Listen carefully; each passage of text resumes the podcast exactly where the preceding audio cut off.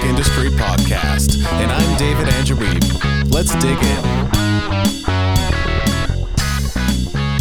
My guest today is Bob Baker from the BuzzFactor.com, DIYCareerManifesto.com, and other domains. And in case you've never heard of Bob, which is maybe possible. He's a music marketing and creativity expert with many information products to his name. You're welcome to add to that description, but how are you today, Bob? Uh, David, I'm doing great, and thanks for the invite to come on the show. I'm, I'm looking forward to uh, chatting about music and entrepreneurship and all that good stuff. Yeah, me too. I think this has kind of been long overdue, but there's a lot of talk online right now, and even in the past, I guess, but about creating products that people actually want. So, how do you approach creating information products for musicians and creative people? Yeah, well, I, that's something I've been doing for a long time, and it is a learned skill.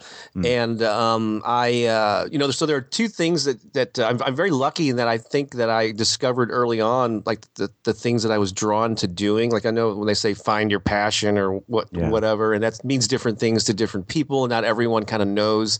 But ever but since an early age, I was drawn to music. One, uh, like back in grade school, and even predating that to the written word, it was just something I was drawn to. I was was just writing stories and things on my own outside of schoolwork, and you know, music was something that was, um, and I didn't have like anybody, family members or friends that were musicians who inspired me. It was just something I was drawn to music and and and um, wanted to play it, and eventually, well, yeah, by middle school, or whatever, learned learned the guitar. And so anyway, uh, yeah, so I combined these these these two uh, passions um, and uh, started publishing a local music newspaper here. I, I live in St. Louis, Missouri, which is the Midwest, about a five hour drive south of Chicago, mm. in the in the states, and um, and so uh, so yeah, I, and I but I I had no previous experience publishing a newspaper. Never worked at the school paper. Never really took journalism classes. I just kind of ju- jumped into it, but I learned a lot during those years about serving an audience, and as it really was about the readers, you know, because the money that came in from this uh, newspaper that I published was from the advertisers, and they wanted more readers and more distribution and more eyeballs. And so I learned, well, what do my readers want? You know, and then um, that evolved into columns with tips for musicians, and then workshops, and then the work you know the work that I've been doing for the past two plus decades. And so, yeah, there is a whole art to figuring out what who, who your audience is, uh, and then in the in the in the nonfiction information product space, you know, what do they want to learn? Um, what are their biggest problems? Their biggest challenges? How can you solve them? Uh, so that's one aspect of it, and then there's this whole aspect of creating it in a way that people will actually learn from it and then take yeah. the stuff and act on it. And so that's a whole skill in itself and taking you know what's my topic? What's the scope? Am i going to is it going to be the be all you know complete guide to everything you want to know about whatever this topic uh-huh. is? Or in more and more in recent years what i'm doing is is actually i, I like the idea of creating uh, a greater number of products on really more specific aspects of a larger topic, like music marketing. You know, if there's publicity, there's uh, social media within that. There's just oh, there's be one thing just on how to create your website and all the elements that go into that. Mm. And so I'm, I'm probably doing more of that, being more uh, going deeper into a, a, a specific slice of, of it but knowing how to how to how to how to uh, uh, present that information in an order that makes sense, and it's not it's something that's um, and one thing that I I think I've uh, it's served me well is my writing is very conversational, mm. and I'm and I come at it from a musician's and an artist's standpoint, not like from an academic, you know, above yeah. all. and so yeah, there's kind of a, a, a wide ranging answer to your question, but uh, but that's my initial thoughts on that topic. No, there's some really good points there. Figuring out who your audience is and what their challenge is, creating your product in a way that people will actually learn from and resonate with, creating a greater number of products, I guess more specific, you said, mm-hmm. and uh, presenting in an order that makes sense to them, talking in a conversational tone. I think those are all really great tips on that. Yeah, and there's another thing I've I, over the years I've, is I've given workshops to writers and and also well to, to marketers too. Um, is the, I, I, talk about the three E's, like the letter E, the three E's of communication, and mm. generally your doing one of three things. If and I always that's another thing I like to do is take a complicated topic and break it down into really simple, easy yeah. to understand concepts. You know, you can later build onto it and add detail, but once you have like a basic framework of something, you can uh, you, it's a, you have a better under, understanding of it. But the three E's are one is uh, especially the type of writing that I do and that you do with your own information products, David. Uh, mm-hmm. are one is educate, so you're getting people information, you're educating them about a topic so they have a better understanding of it. Um, another aspect is is you can entertain them, so you can you know whether you make them laugh or what you know whatever the case is, it's an enjoyable experience for them. And then the other E is enlighten, which you could also use the word inspire. Um, mm-hmm. uh, and so that's where like the light bulb goes off, where they actually feel something, they feel inspired, they feel um, like I can do this. You know, it ch- changes their sort of their mental state of, of, about it. And so if you do one of those things really well, you know, you're doing well. If you can combine two of them, but when you, if you can do all three at the same time, uh, then you're really firing on all cylinders. And that was something that I realized because I think whatever I've done, so you, you may know that I'm a musician. I'm obviously a writer. Um, I also uh, do art. I like a visual artist. Um, I um, uh, what else do I do? Well, yeah, I'm an actor. I, I, teach and perform improv comedy too, and and I realized at some point in my life that with all of these disciplines I'm involved in, quite often I, I, you're you're inspired first maybe by seeing someone else who does it. You know, you you know you see you see a band and you go, oh my god, I want to do that. You know, um, we all have our favorite bands that inspired us when we were young. You know, and and with writing there were certain authors that I really resonated with. What I just like the way that they write, or the, their voice, or their attitude, mm. or whatever. And so when when at first when you start to do this on your own, you're sort of emulating people that you. Um, that you admire until you eventually find your own voice within that. And that applies to music or to art or to the, the, the written word. Um, but but the things I really remembered was those were those I think probably the inspirational side of it is when I was I remember reading. There have been times when I've read a book and there was like a, an idea just hit me so hard that I actually had, had to put the book down mm-hmm. and like pace around my house and go, oh my god, I finally get it. You know, hallelujah or yeah. whatever, or, or, eureka. Maybe that's that's the word I'm looking for. Um, and so as a, as a writer, I, I I want to I want to actually create that experience for my readers too. And so if I can deliver, I can educate them, make it fun, and every now and then you know have somebody go oh my god you and i literally over the years have gotten just tons of great feedback that shows me i'm on the right course i mean people have actually mm-hmm. written and you know emailed or uh, talked to me at a conference and say your book changed my life which you wouldn't think would be the wow. case with a music marketing book but it really just altered their whole like they were really maybe disgruntled and hated marketing and you know and and they it changed them to where they enjoyed it and made it you know part of the creative process and so so that's kind of like yeah my philosophy on uh, i'm just not writing a book you know i'm really impacting people's lives in a meaningful way ideally you know yeah, and you said something there about breaking down a complicated topic. That's been something I've been thinking about more and more as of late because my tendency for a little while was just to write these really long posts and throw in the kitchen sink.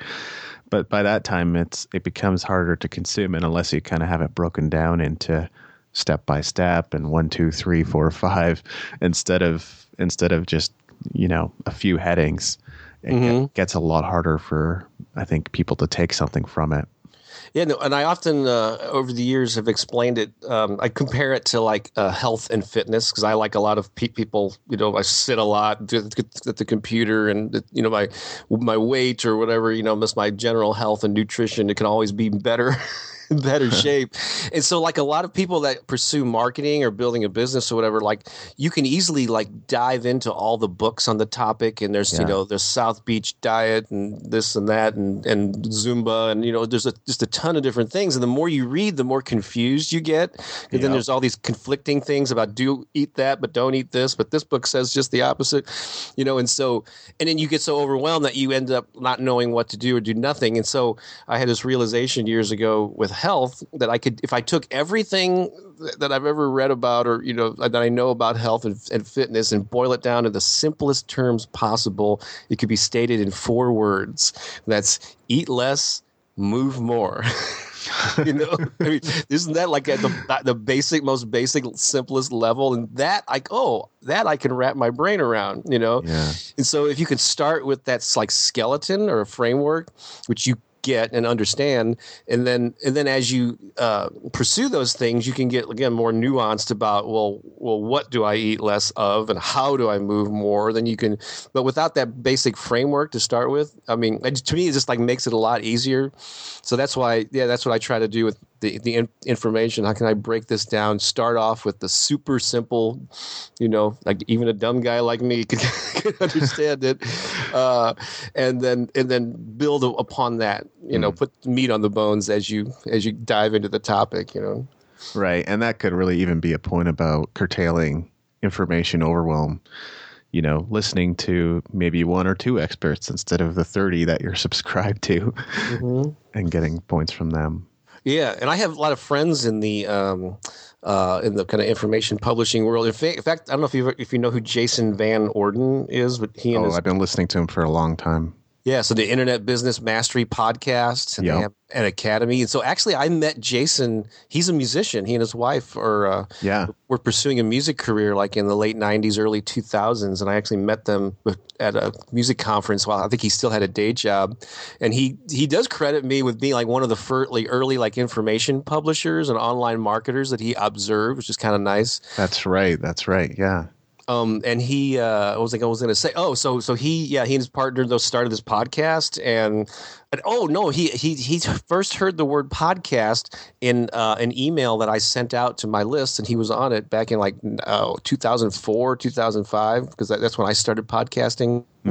And he was really intrigued by it and went on to write a book about it. And that's his their, that's their main uh, marketing vehicle is their their uh, weekly podcast. Yeah, it was called what Internet Business Mastery, right?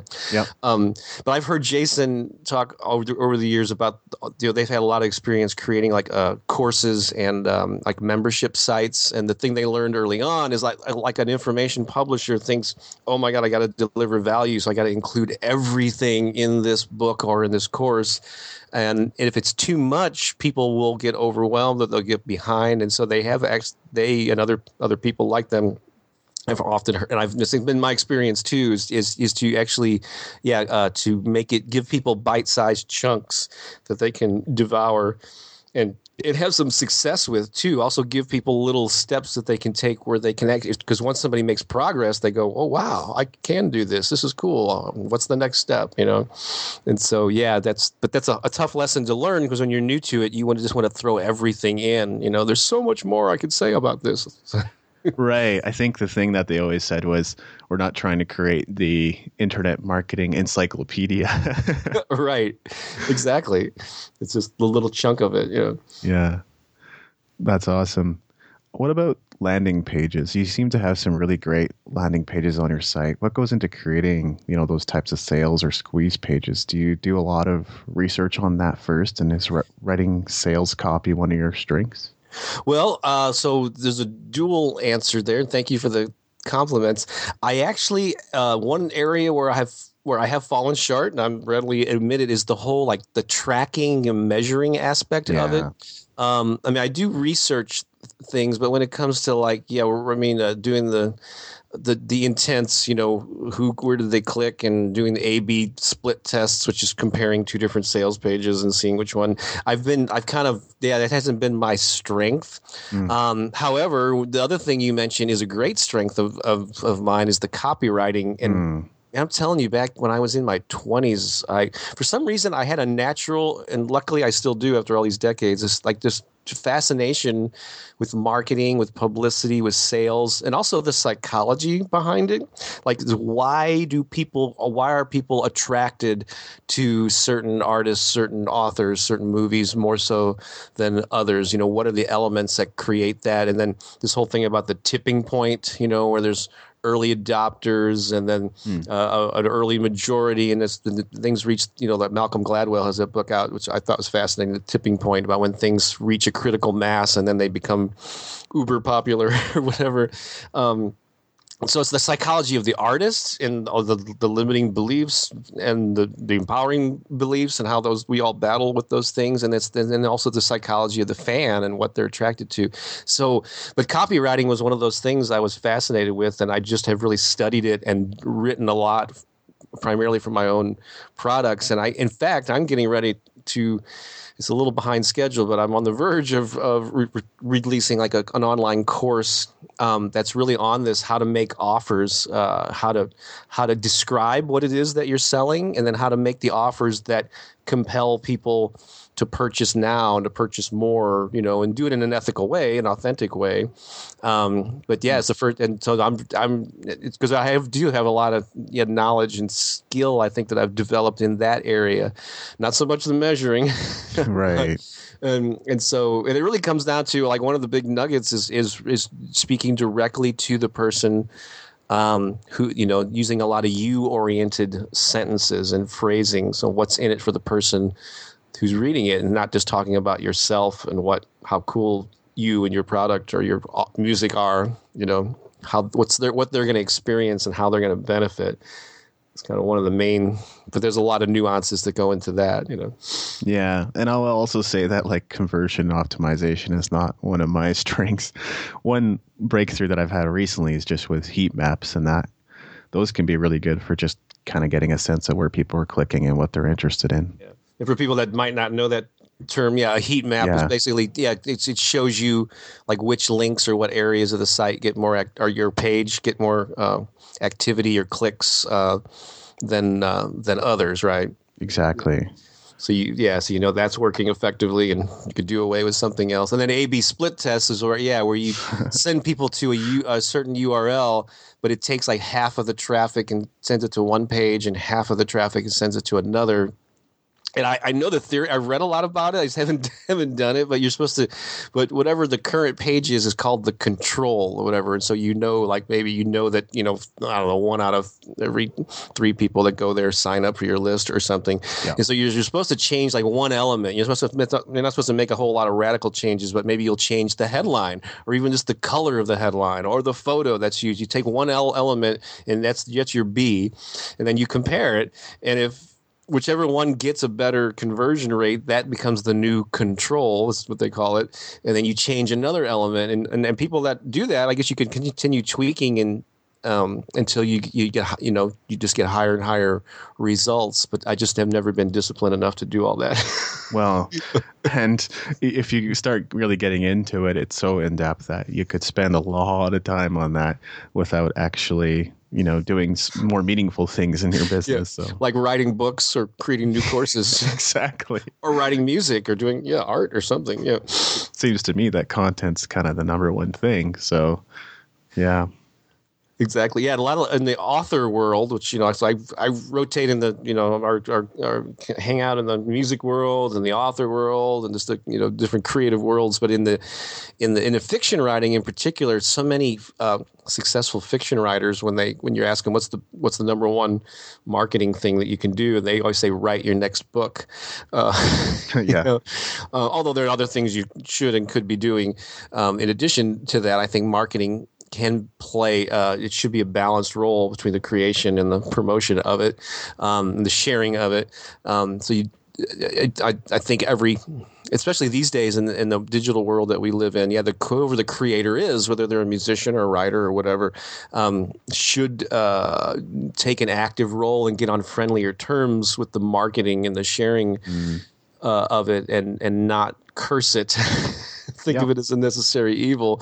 However, don't don't don't market and get on social media so much that you you lose sight of the quality and the your what you're creating and putting out too, because um, that that needs to be there as I mean they, they they both are important and finding that balance is the trick.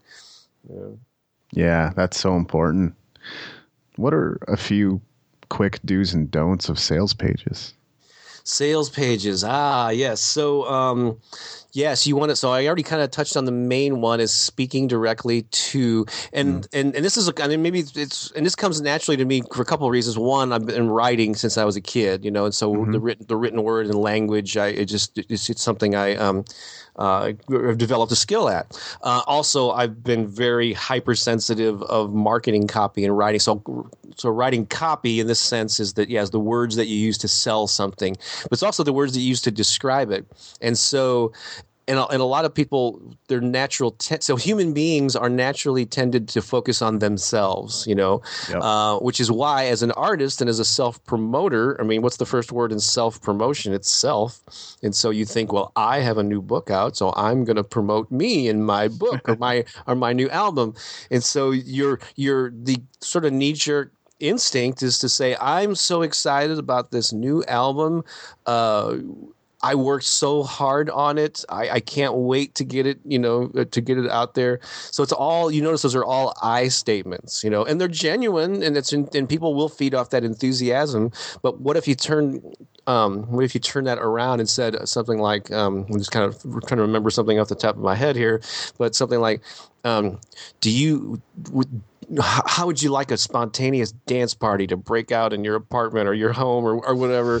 You know you'll you'll get hours of pleasure you know or, no, or 45 minutes of, of, of, of, luscious grooves that you can dance to and impress your friends. You know I'm, I'm, just kind of making stuff up here but just change that around and and and, and make it about what they're going to experience um, and then you could follow that up with you know that you're the artist. I mean people like to connect with the artist so they do want to know about you but on a sales page you wouldn't lead with you would lead with what's in it for them. And ideally have a headline that maybe speaks to them. Um, like what and you can and also another tip is another important one is you can hit both pain and pleasure uh, like stress point. You could stress one or the other.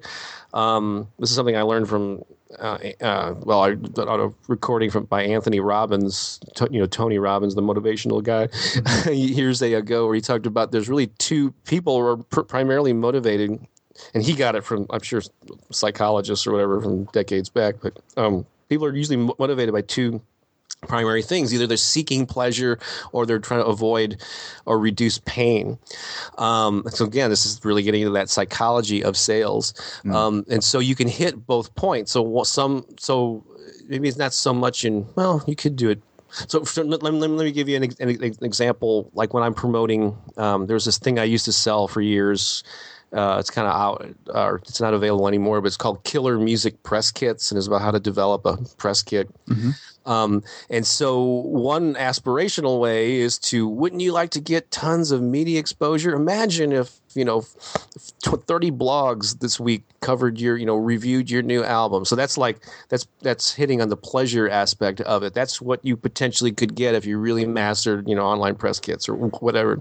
The pain aspect i ended up using a headline that was very effective for many years where it says something like are your press kits going in or uh, going into the trash can or something along those lines. And I had an image of a of an old school trash can, but these days it could be in the email, you know, the digital computer this trash can, uh, or or or or a, a physical one. Um, but I decided to push the pain in the headline of the uh, thing, and and because because between the two, the, the, the, seeking pleasure and avoiding pain, the, the pain the one is is actually a stronger motivator. Um, this is uh, research has bared that out and so that doesn't mean you always want to push pain but um, but you can you can and actually you can do both. It's a little trickier with music um, however maybe you can remind people of all the garbage that's on the radio. Sick of all the formulaic mm. pop music that you know even though most people don't listen to radio these these days but sometimes it's hard to find whatever you know so you can find ways of, of working that into a music sales page. Um, but those are probably yeah a couple of couple of big ones there. Make it you oriented and then think about uh, focusing uh, some of your description on the pleasure that they're going to experience and then the pain they're going to either avoid or relieve themselves of if they're ex- currently experiencing it. Mm. Those are how's some, that? How's that sound? yeah, those are some great examples and tips. I like that. and I do remember reading that in Tony Robbins' book, so that definitely gives me a frame of reference for that. Also, cool. Uh, you talked a little bit about this already, but how did you how do you create a worthwhile experience for the people consuming your products? Mm, how do you do that? So, um, this is something I'm always, yeah. I mean, I'm still. It's another another thing as a. I guess now that I'm, you know, 20 plus years into being an author and a teacher, and all that, I I uh, I do believe that we are all simultaneously teachers and students. You know, and also I'm a lifelong student in addition to being, I guess, an established teacher or mentor or resource or whatever you want to call it. I hear Um, and so I'm always learning. Yeah, there's the, always there's just like with the sales page stuff. You know, there's you can really delve as deep as you want to go. You know, there's there's a lot of Yep. Information out there. So as far as but um, one it's basically so what I yeah what I already talked about is taking the concept and breaking it down, figuring out the scope that you're going to cover. Um, but let's say it's a course that does cover. Um, so it's, it's it's this continuation of like so you figure out what the overall course or book is going to cover, and then you got to break that down into chapters or sections or lessons. So what is this lesson and what's the right order for them all? You know, and, and again I start with the basic premise and then kind of build on it from there. So first you have to create an out. I mean, it really helps before you write a book or create a course to have a solid outline. Um, and so the thing is that outline can and it, and it will evolve as you start to create it. You'll realize, oh, this thing that I thought was one lesson is really two. You know, so I need to break that down further. And another one that you thought was important, you realize that ah, it's not really. I can either it's not important enough for its own lesson. I'll incorporate that into another one. So they, they do change, but having that roadmap to begin with uh, is really helpful. Um, and so it's like, and then as you're working on each chapter or lesson, you get into the minutia of that. You know, it's just it's the, so it's this constant like big picture, and then breaking it down further and further until, you know, and, and as you're writing, you don't need to think about or creating. You don't need to think about the entirety of the whole thing. Just focus on that little little sliver that you're working on currently. Um, with online courses, though, in particular, what some of the what since we have uh, uh, the ability to create multimedia things. And also, I, I, I apply this to my live workshops too. Just realize that different people learn in different ways. So if you can give people an array of experiences, so some people enjoy just reading, but other people that bores them to tears. So um, give them something to do, give them an activity. You know, I I, I, I try to have worksheets that, that people actually print and write on physically. You know, and some people hate that, but they they'll you know so you if you give people a variety of ways to consume it some people that will prefer to watch it on a video listen to it in audio in a live setting there are people that prefer to sit by themselves and just you know journal or you know or make make notes. But the other people r- learn more when they're social. So I, I i have exercises where people team up or into partners and they do exercises. And so i get them physically involved in it you know Yeah. it's a little tougher to do it an online or a book setting you know. Um, but it's yeah how many different uh, angles can you hit people from with the inf- with the information and you know and that's a whole art about how to decide what type of exercises and you know when do you how to use them and all and all that but it, makes it also makes it a creative challenge too how do i compile all this stuff into a package that's that's that works you know Yeah. No, that makes sense. And a couple of my ebooks actually do come packaged with audio versions. So I guess that's maybe one way I'm hitting on what you just talked about in providing different media. Yeah, and you can take the same lesson. Like, yeah, for instance, uh, you can take the audio. Like, for instance, I'll record an audio, and I'll record them with the intention of having like PowerPoint slides or whatever that you know that that. So, but, but I'll take the exact same audio that's used in the video course and just make that available as an audio only download. But then I combine it with images for the visual people, and then you could either you're reading a, some a text that you've already um, have written, and so then you have the text ver- version, or you have it transcribed. You know, if you're just spontaneously speaking, um, and so Yeah. yeah, you can take the same piece of content and and repurpose it into the multiple form formats. It's not like you have to create a necessarily create a separate one for each. You know, take time out to create a separate thing for each modality or whatever. Yeah, I guess that would just be about like planning in advance, making sure that you know how you want to repurpose the content that you've already created. Exactly. Yeah. So why? Yeah, I'm all about right. Why? Why reinvent the the wheel? yeah. Because yeah, I mean, you can. There's all sorts of ways. I mean, some of my there's some books that I've published that are basically compilations of of blog posts. Um, Yeah. The, the, uh, and also the book that I'm probably best known for is called the Guerrilla Music Marketing Handbook. Right. Um, and the first primitive version of that, that I self-published in a three-ring binder, was like came out like 20 uh, years ago, like in 1996 was the first early version. And what that was, I think I mentioned early on that I used to publish a local music newspaper, and there was a period where I was writing monthly columns. And I took like at one point I took like the 15 best columns, uh, and then I went through them all and beefed them up and updated them, and you know added a little bit more meat to them, uh, and then just printed them, you know, a copier and three hole punched them and put them in a three ring binder. That was the early version of the you know, the first a, a edition, and uh, it was one of the early books too on on marketing for independent musicians. Back in those days, everybody wanted a record deal, and so there wasn't a you know uh, that was the, most of the panels and the books out at the time were how to get the attention of A and R and agents and manager and all that stuff. And I was preaching this message of in, of independence, and here's how to do it yourself, you know. Um, and so, and then of course it, ev- evolved over the years. Um, I forgot how we got. It, I forgot what what led me to start speaking about this. Um, but oh yeah, you know, so so yeah, that was an idea, a perfect example of, of early on. I was repurposing content I'd already created instead of starting Yeah. from starting from from from scratch. And so yeah, I've been doing that a long time. Yeah, well, I guess even Darren Rowse from Pro Blogger's done really well with that kind of stuff too.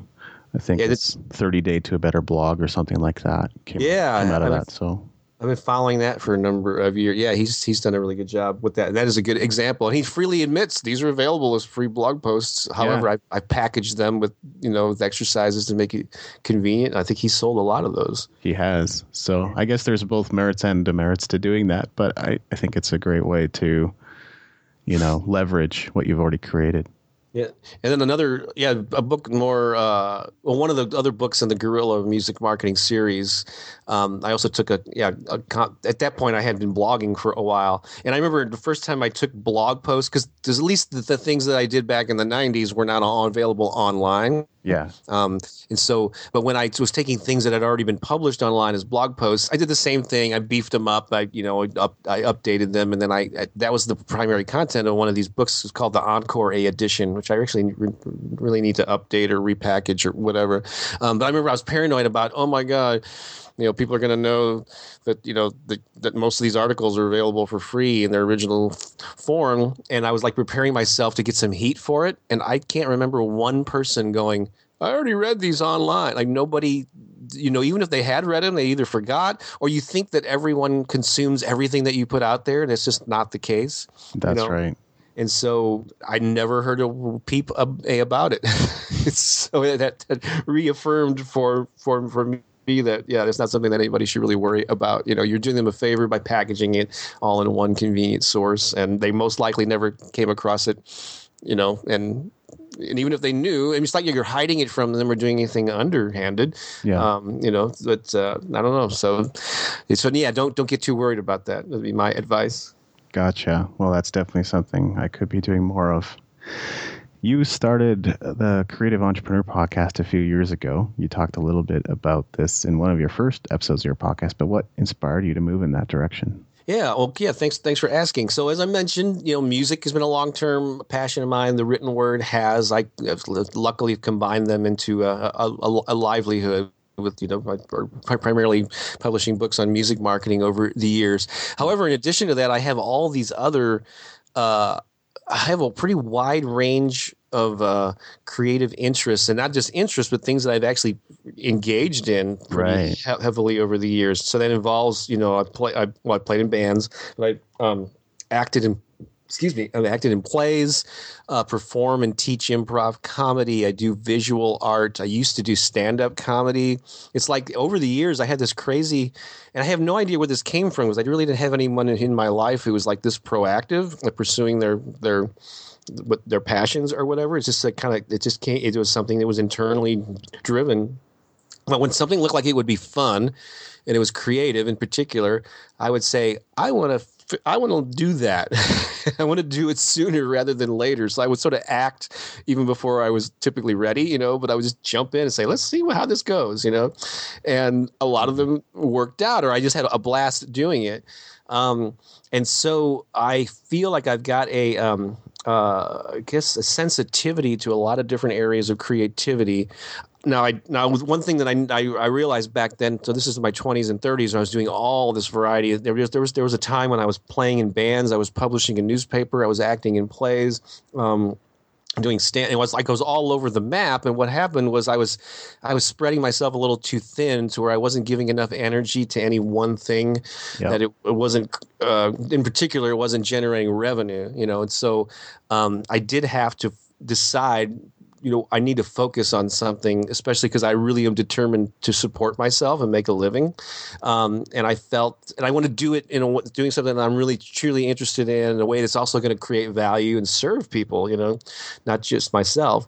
Um, but you really, you can't really make money unless you're ser- you're serving others any any way. But yeah. so anyway, I made the, the decision back then that the books had the greatest potential um, to allow me to support myself and do good and do something that I'm in. So I did sort of put everything. I continue to do things, but I but I purposely put them in the background or part time, and decided to focus on the on the books and the online um, exposure and all that. And it it panned out because it's over 12 years ago. I quit the last day job that I ever plan on working. Um, and so, uh, however, I have, so yeah, so I decided to focus on music marketing initially. Then I widened and I included book promotion since I had success as an author. Um, but I realized over the years, yeah, that I actually w- would like to speak to a, even a wider range of creative people. And so I, that's one of the, yeah, the, the, and I had, years ago had published a book called Unleash the Artist Within that also had a similar mission. Mm. Uh, it was for creative folks of all, but it was kind of a sleeper title because it wasn't very specific, but I was determined to. I still came back and created the Creative Entrepreneur, where I, uh, as a podcast, initially I was interviewing creative people of all types. So they'd be they'd be authors. There's some musicians, but you know, painters, um, you know, uh, uh, actors, and you know, if there was a creative field loosely, uh, and they were doing well, people like were, were, thriving and doing well or had something to offer. Um, I interviewed them and just picked their brains about kind of like you're doing with me you know what how did you do that? What do you consider your three top you know uh, uh, characteristics that allowed you to succeed and you know and just find out it's more about them not them teaching a workshop but about me uh, just finding out what makes them tick. And i've interviewed people like uh, derek sivers who's an old friend who founded mm-hmm. cd baby uh, jack conte from pomplamoose yeah. Um, and a lot of cool people. Uh, Laura Hall from Whose Line Is It Anyway, and uh, just a, yeah, a lot of people like like like that. And um, uh, oh, then and then the last year, I, I published a, a book. It's uh, called The Empowered Artist, which is sort of really the culmination of. Um, it's a very different book in that uh, again, it's it's it's geared to creative people of all types, and it's not so much about marketing or about tactics. This book is more about mindset and work ethic mm. and the best practices. You know what people creative successful creative people bring to the table um, and i wrote it in a way that i think even 10 years from now it's not going to be outdated you know i didn't really talk hardly at all about facebook or social media it's more about that internal thing that that that successful creative people seem to have, um, and all the print, you know, and so that's that's my story. I'm sticking to it. Uh, yeah, but I'm referring to it as the artist empowerment movement because it's more than a book. Yes. It's a book. It's the the podcast is related to it. I have like a mastermind group. It's like an online thing. Um, I created a music video, you know, around the the topic. So it's a whole bunch of moving parts, and really a mission that I'm on is just to like wake up creative people around the world to the the power and the gifts and the value that they bring to the world. Because haven't you noticed that creative people, you know, the, you, you, probably maybe even yourself or the musicians hang out with tend to downplay their value, you know, yeah. or uh, play small because they don't think they they they they have the power to I don't know shit, to do whatever it is that they pursue their dreams or whatever. So yeah That's kind of where I'm at with, yeah. with, that, and, and it's not about being like unrealistic or saying that you can make a living. It's like it's like you get to define your own definition of success. I want to be kind of yeah. clear about that. I'm not saying you know just put, just pursue what you're passionate about, and you can you know everything's going to be great. You know that's not necessarily. There's no there are no guarantees. It's another thing that I say in the book. Just because you want to do something doesn't mean that the world owes you a living. However, you owe it to yourself to pursue that creative thing and do it on whatever level is right for you. You know, you, you may have to keep a day job for the rest of your life or, or mm-hmm. whatever, but you can still pursue your craft to where it, it satisfies you that inner, uh, you know, d- desire that you have to create, and also to share it with the, however many people you know you you end up sharing it with and um, and it may be a dozen it may be thousands or you know whatever so whatever level it is uh, it's, it's, not about comparing yourself to somebody in the bestseller list. It's about doing what's right for you, and, but just giving yourself the permission to do that. You know. Exactly. I love that. And you've actually interviewed a lot of people that I've either been following or have been curious about for a while. So I can definitely recommend uh, that listeners take a listen to that show as well. Cool. Yeah, and that one is at the and it was a book I wrote early on called the DIY Career Manifesto, which is yes. more it's almost kind of a part memoir about my life and and and the, the, path that I've taken to self employment in the arts. Um, and so I uh, that's why the URL for that is DIYCareerManifesto.com. That's where this Creative Entrepreneur podcast is housed. Um, if, if people are yeah actually want to take a deeper dive. In more recent episodes uh, or seasons I, uh, I, I still interview people but I mix it up with some I just it, sometimes it's just me uh, either reading part of the book or just ranting about something. Yeah. You know so they're not they're they, I bounce back and forth between uh, me just expounding on something and then inter- interviewing cool people that I find in my travels so.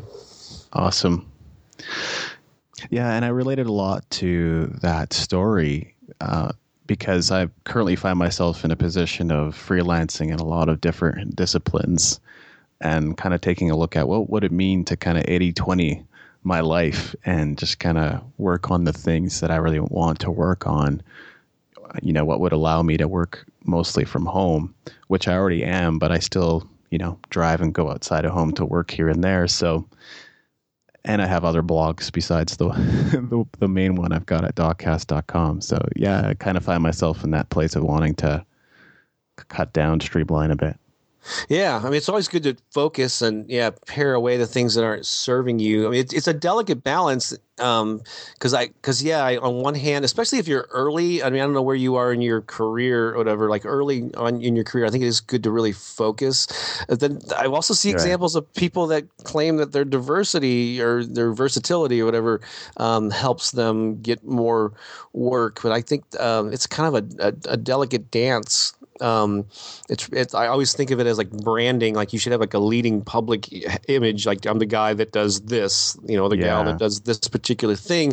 And then once people are kind of in your tent or they're in your world, you can make them aware of the other th- cool things that you do. But if you start off you're with your public identity as being I'm all things to all people. that yeah. can be a little watered down, you know. Exactly. Um, so finding that identity and and uh, yeah the what the thing that's going to again be that overlap between what you're really seriously interested in and good at and then the overlap of there being a need or a want in the marketplace that people are willing to pay for that's the that's the trick you know? Uh, but it can be found. A lot of people have found it and that's why I, I seek those people out and always wanting to know how they how they got to that point you know? Yeah exactly. That's awesome You've talked to a lot of notable online entrepreneurs. Is there anything that really sticks out about that? Any insights that have really stuck with you? Yeah, I think it's this. Um, this is a reoccurring thing. I definitely address it in the Empowered Artist book, and it comes up a lot. But it's this whole um, uh, the topic of uh, fear and uncertainty. Um, this is something that people struggle with uh, in all areas of life. Um, uh, you know, if you're a human being, you have wrestled with these demons, you know, of fear and uncertainty. And I think some the thing that I've, um, yeah, I think one, one of the biggest take takeaways from all these interviews, and plus comparing it to my own experience, is is successful people do not have an absence of fear. They haven't like banished the fear monster. You know, I am fearless. Well, no, most so so everyone everyone still hears that little inner critic and that voice in their heads. They've just learned to get on friendly terms with it, or they've learned to ignore it, or they've learned to maybe uh, I even say in the one there's actually some value to the to that fear if you just ask it. Okay, I hear you. I'm going to give you a chance here. What's what? What are you actually trying to tell me? So sometimes there's a lesson. There's actually a good message, you know, that um, that you can get from uh, from finding out what why the fear is raising its its. But once you get that, you go, okay, I got it. Awesome. Now you can go and sit in the corner and be quiet because I'm gonna. I, I got something. I got stuff to do. you know yeah. and so i guess it's that people let the fear and the oh i don't know how that it's one thing i love about doing improv is that you don't you know it's it's like completely trusting not knowing where a scene is or a game is going to go um, and just trusting that you'll figure your way through it, you know, and and make it interesting. Um, and and so uh, yeah, that'd be a big piece of advice. Take an improv class wherever you are, and if you're in St. Louis, take mine.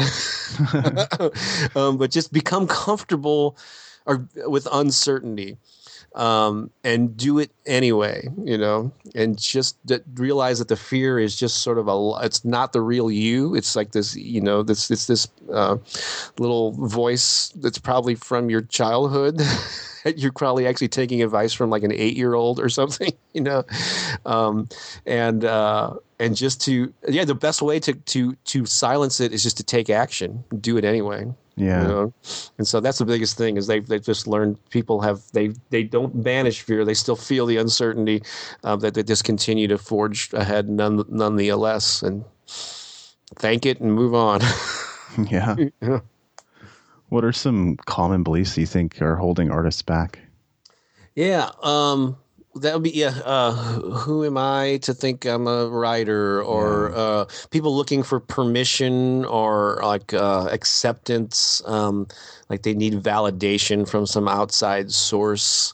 Um, is a is is is one as opposed to just giving themselves permission to pursue this path. You know, um, other other things. Um, related to marketing and money. These are huge issues, and I have yeah. yeah sections in the Empowered Artist again where I kind of yeah, delve into these kind of psychological barriers that we that we have. But thinking again, I kind of mentioned it briefly earlier. But if you think that marketing is a necessary evil, and if you you know if that's the message you're sending to yourself and other people you're not you're never going to be comfortable promoting your stuff if you think you're being ma- manipulative or evil or it's uh, uh, um, we call it i don't know uh, uh, inauthentic or whatever. Um, there's there's a way to be honest and authentic. And and if you think of marketing as a as a strategic form of sharing what you have to offer um, and make again make it Derek Sivers has talked a lot about this, where marketing should be an extension of the creative process, not something that's like separate from it. You know, totally agree. Um, and then the, this whole issues around money, and that's just a huge, huge um, uh, topic, and people are all over the map from it. You know, um, but people who think that asking for the sale is they you know and, and I struggled with this myself. I've been doing this for years. You know, too asking for the sale, um, uh, putting a price on what they offer or their art or their their service. Um, and a lot of that comes from a, the, the, your self value. That's why you should really do a lot of this internal sort of psychological work on yourself and root out those things that are that are think making you think that you're less than. You know, not that you have to think that you're better than or you're superior to people, but realize you know I I I'm, there's no other one on the planet like me, and I, I can. I was the only one who could create this piece, this song, this book, this this painting, um, and it has value. And if when someone loves it, they'll be willing to pay for it, you know. And so, um, uh, um, and so I'm not going to give it away or or be the Walmart of you know. I mean, you can do you can give stuff away for, for free. I'm not saying you know there's there's a there's a place for that in, a, in the marketing world, um, but also don't devalue your art to the point where you again where it's tied to your self worth. You know, um, so so yeah. But these are things that humans struggle with in all walks of life. But they seem to be because artists are so sensitive. I think they seem to be more prevalent. Yeah, you know, with us creative time. types, and I I'm one of them, so I can relate. So a lot of this is me working out my own demons while while I'm helping other people root out theirs. You know, right. But that kind of gives you a place from which to speak, right? Because he can speak from personal experience. So yeah, I mean, I, have overcome. I mean, luckily, yeah, I'm in a much better place than I used to be. So some of this is in the past, but some of it, there's, but those again, those voices never go away. Yeah, and so I'm more aware of them. I guess awareness is the first step. A lot of people just sort of uh, sleepwalk through life and think that their thoughts just kind of happen to them, but you, you actually can uh, kind of uh, grab the grab them by the reins and and and and choose how you think about things, which then affects how you feel about them, which then affects your behavior, and mm. then then your results in the world. You know, and so uh, again, yeah, just I would that's probably my biggest advice is to not only learn about marketing in your area of creativity, but also read self-help books or things on psychology yeah. and how your mind works and plays tricks on you. you know? and uh, it's just all about becoming a better person, which helps you become a better artist. You know. Yeah. You didn't know we were going to get so deep today, did you, David? I didn't, and I'm glad we are though, because this yeah. is a lot of meaty information. Uh, and I actually do have an entire chapter in my book about personal development too, because I think it's it's hugely important for artists to be exploring that side of things. But cool. And I have my own thoughts on this, obviously, but because the term information age is in the subtitle of my book, but what do you think it means to be a musician in the age we're in? Is it any different from what it was in the past? Oh, definitely. I mean, some, some, some of them are quite, I mean, obvious. Uh, so the um, uh, the access, your ability to communicate directly with your fan, and that that was a message that I was you know preaching before direct to fan was even a term. Mm. Um, um, but uh, yeah, in the old school model of the music business, um, there was like a separation for the most part between the artist and the and the fan, um, and. Uh, and so there you then you needed gatekeepers to be able to deem you worthy to have a record deal or a book deal and, and, reach a wider audience. But these days, everyone has access to those tools, and so I guess in the information age. Um, well, certainly for a nonfiction author, we're, we're, dealing with information, but for a musician, it's that they might be confused by that term. You know, I don't want information. I got music, or I have art. Yeah. Have, um, however, you can use the digital technologies to communicate. So, we were talking about how the different le- learning modes earlier, and mm-hmm. basically, when I give like uh, when I've given, I have this thing called social music, social media music marketing made easy in particular, but I, it, it, applies to all social media. You basically online or di- digitally have four ways to communicate with people. Here's here's again with me and the numbers, and breaking it down. Um, but old school, the way I, the first way that I had when I got online in the mid '90s was uh, uh, a text. So you have the written word, and that includes like blog posts, tweets, Facebook updates, email, you know, the, the text, so you're the, the, written, the written word. Next, you have um, audio. So that can, uh, for a musician, obviously that's music, but it can be a podcast, to be spoken word, but you know, you get people through their through their ears. Um, the next one is like uh, uh, images. So with uh, Instagram and Pinterest and all that, photographs, artwork. Um, uh, you know all the memes that that go around with the picture with a quote in it or whatever. So it's a, it's a visual image, and actually, visual images are probably the most Im, uh, immediately impactful because they you people you see something and you you get it instantly, as opposed to you have to take time to read something or listen to something uh, before you can de- uh, determine whether you like it or or not. But an image is really powerful, so everybody should be using images at least at times in their in their com- communication. And then the then the fourth one is video, of course, which can combine all of them. Um, in, di- in, di- in different ways, and so um, so yeah, you have all these. So the, the, the thing is, you don't have to do them all, like I have tried over yeah, the years. It's a lot of work. it, it is. So of those four modes, written word, audio, video, and and visual, like still images type things. Um, yeah, which do you resonate with? Which are you good at? Which could you do on a regular basis and not get bored with it, and make that your you know like your primary mode? Um, but just realize that you have all of these ways of communicating with people. So that's the biggest thing is you didn't because in the years decades past, yeah, you did we didn't have that ability to reach other fans um, directly in that manner.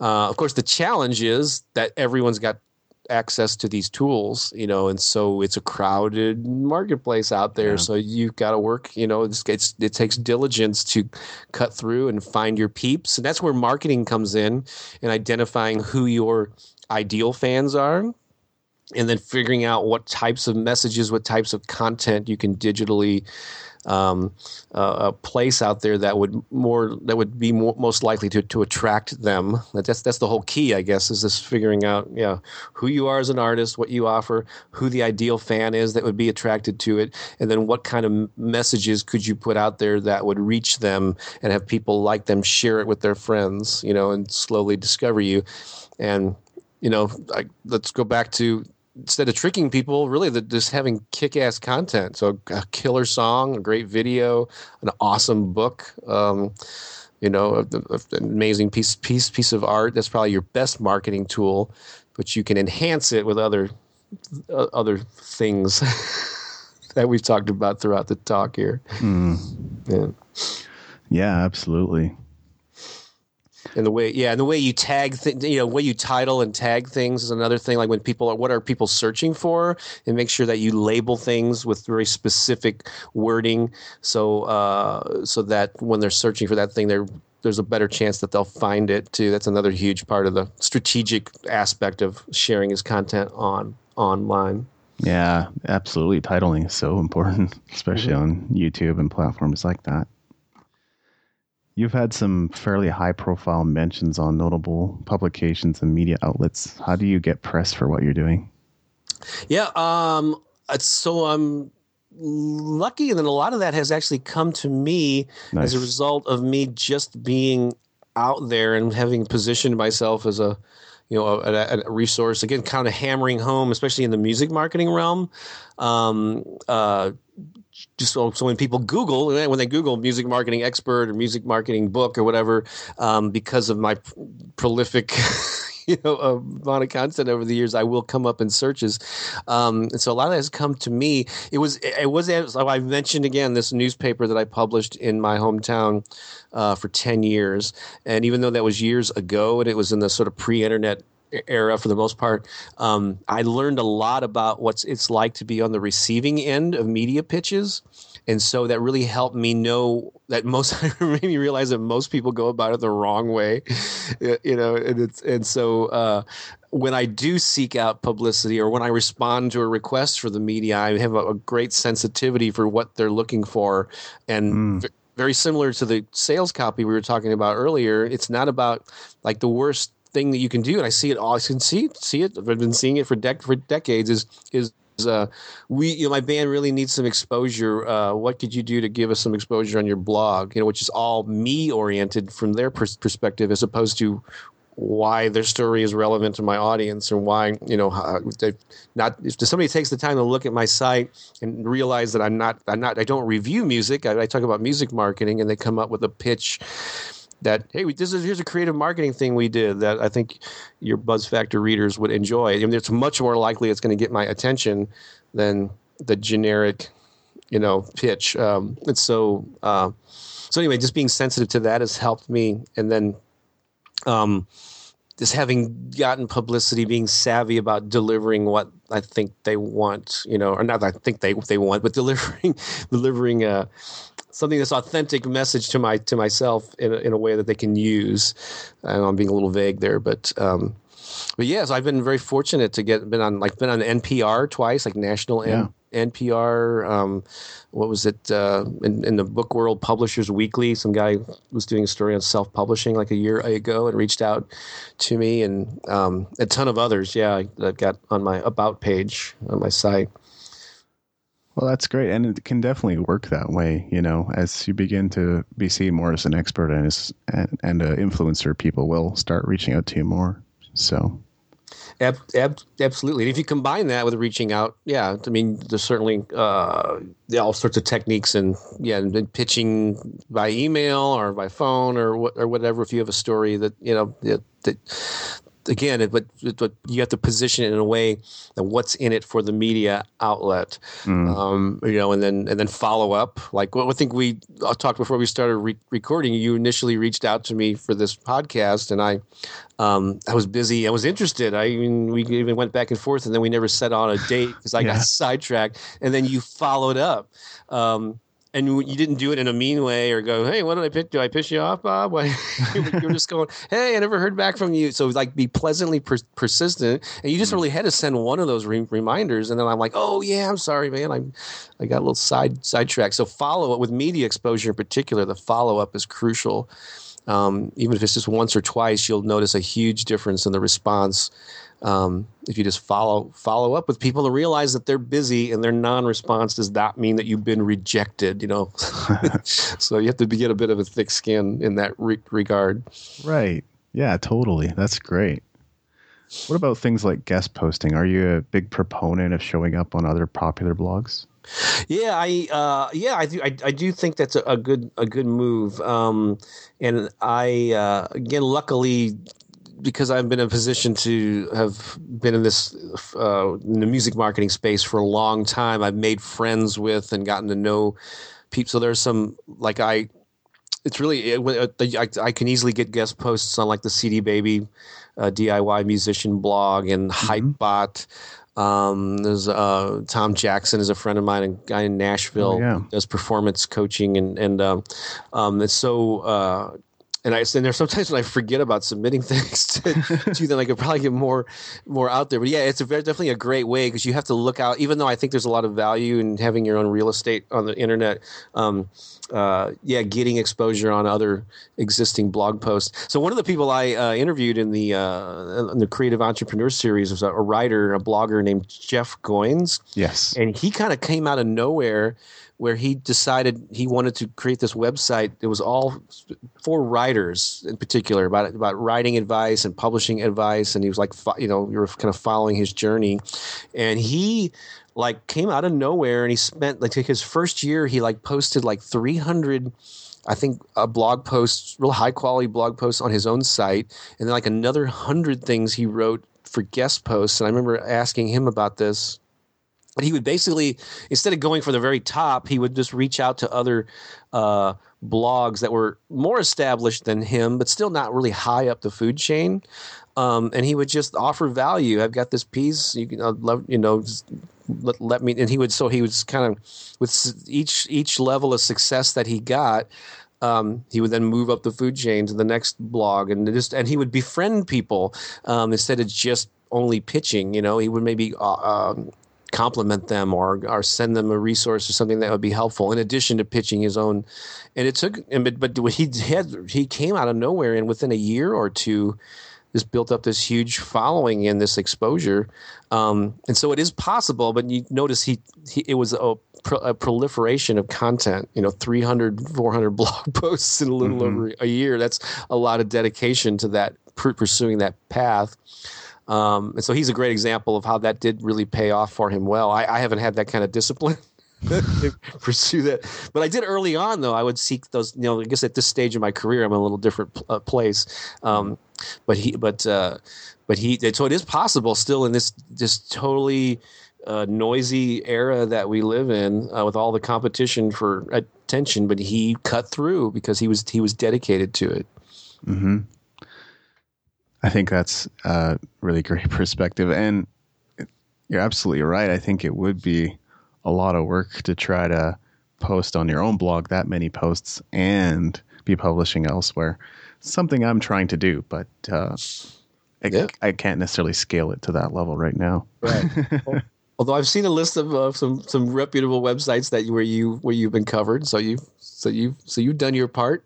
Absolutely, yeah. yeah. I'm, I'm, still continually working on getting out there. So yeah, but I've been definitely been fortunate to create some good connections that way. Uh, just a couple of questions, and then we'll we'll try to wrap this up. Hard to summarize everything we've covered here today because it's it's been pretty meaty. But I think this one is this one is really huge. You have a video on YouTube called "My Best Music Career Advice Ever." And in it, you actually talk about the importance of a mission or a purpose above your goals and how that had a huge impact on even your book business. So talk about that.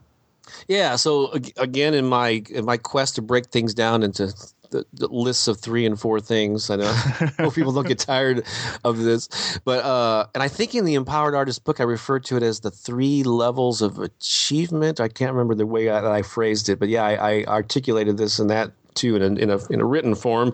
But basically, it's um, so to get things done, to make progress, to move toward your goals or your dreams or, or whatever. There's kind of three levels of activity that take place, and on the bottom level are what I call tasks or like these are like the daily it's like the things on your daily to-do list. These are the things that you do the busy work um, you know the phone calls you make the things you design the blog posts or, or whatever you know just like so there's just it's, these are those, those are tasks. Now um, above that in the middle level is our goals.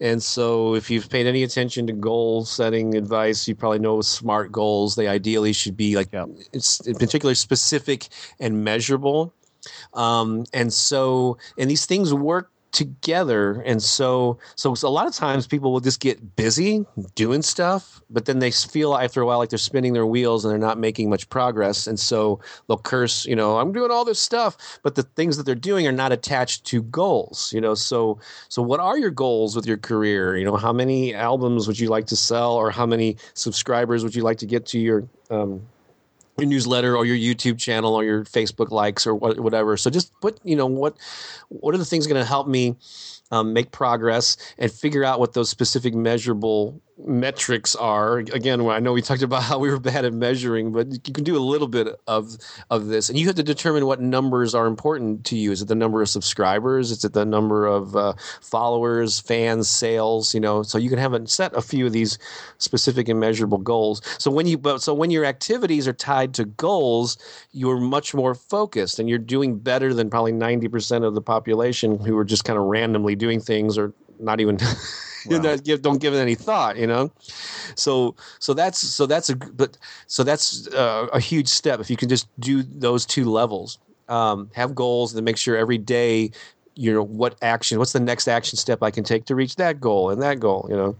However i think there's an even more important layer on the top which is your mission or your purpose. This is your overall um, reason your big why you know that's driving that's driving you. And for me um, years ago i realized i kind of maybe changed the wording but my my my mission is to inspire and empower musicians and authors and creative people to take their talents and their know-how and to either make a difference with them or to make a living you know i think as whatever uh, again you, don't have to be full-time you get to but to, to reach whatever your level of success is. Um, and so that's a pretty big you know empowering vision you know um, and so to me it really uh, i think it's more of a top down strategy you really if if you really have a handle on what your mission is and your big overreaching purpose, um, and especially if that thing is to serve others, I mean, certainly there's an aspect of it where I, I feel fulfilled, I, so I'm serving myself by living out that mission, but it's focused on how, how I'm going to make a difference in other people's lives. Mm-hmm. Um, from that mission, I then determine, or I think every, I encourage everyone to then, once you know what that mission is, that then guides what goals you set. You know, what are the goals, the specific and measurable things that I can reach that will help me live out that mission? And then once you have those goals in place, then those determine the daily actions and the tasks that you engage in. And when you, I think when you do it in that order, it's the most powerful thing that you can do. yeah. You know? And so that's what that yeah, that's what that piece of, of advice is all about. Awesome. And I really like that. Are there any books you've read recently or in the past that have really impacted your thinking approach to your career? Oh boy. Man, oh man. Uh, yeah, I've read a lot of great books over the years. Let me think. Here. Oh, actually, a recent one. It's funny that it came out the same year. So early last year. Again, I don't want to not hammering home on this title, but I guess I, I keep on referring to it. Is the Empowered Artist book came out like in the spring, uh, early summer of 2015. And then later in the, uh, I'm a big fan of Elizabeth Gilbert, who she's probably best known for the, writing the book Eat, Pray, Love. And then she had a couple of TED Talks that were hugely popular on the, on the kind of, uh, it was more about creativity.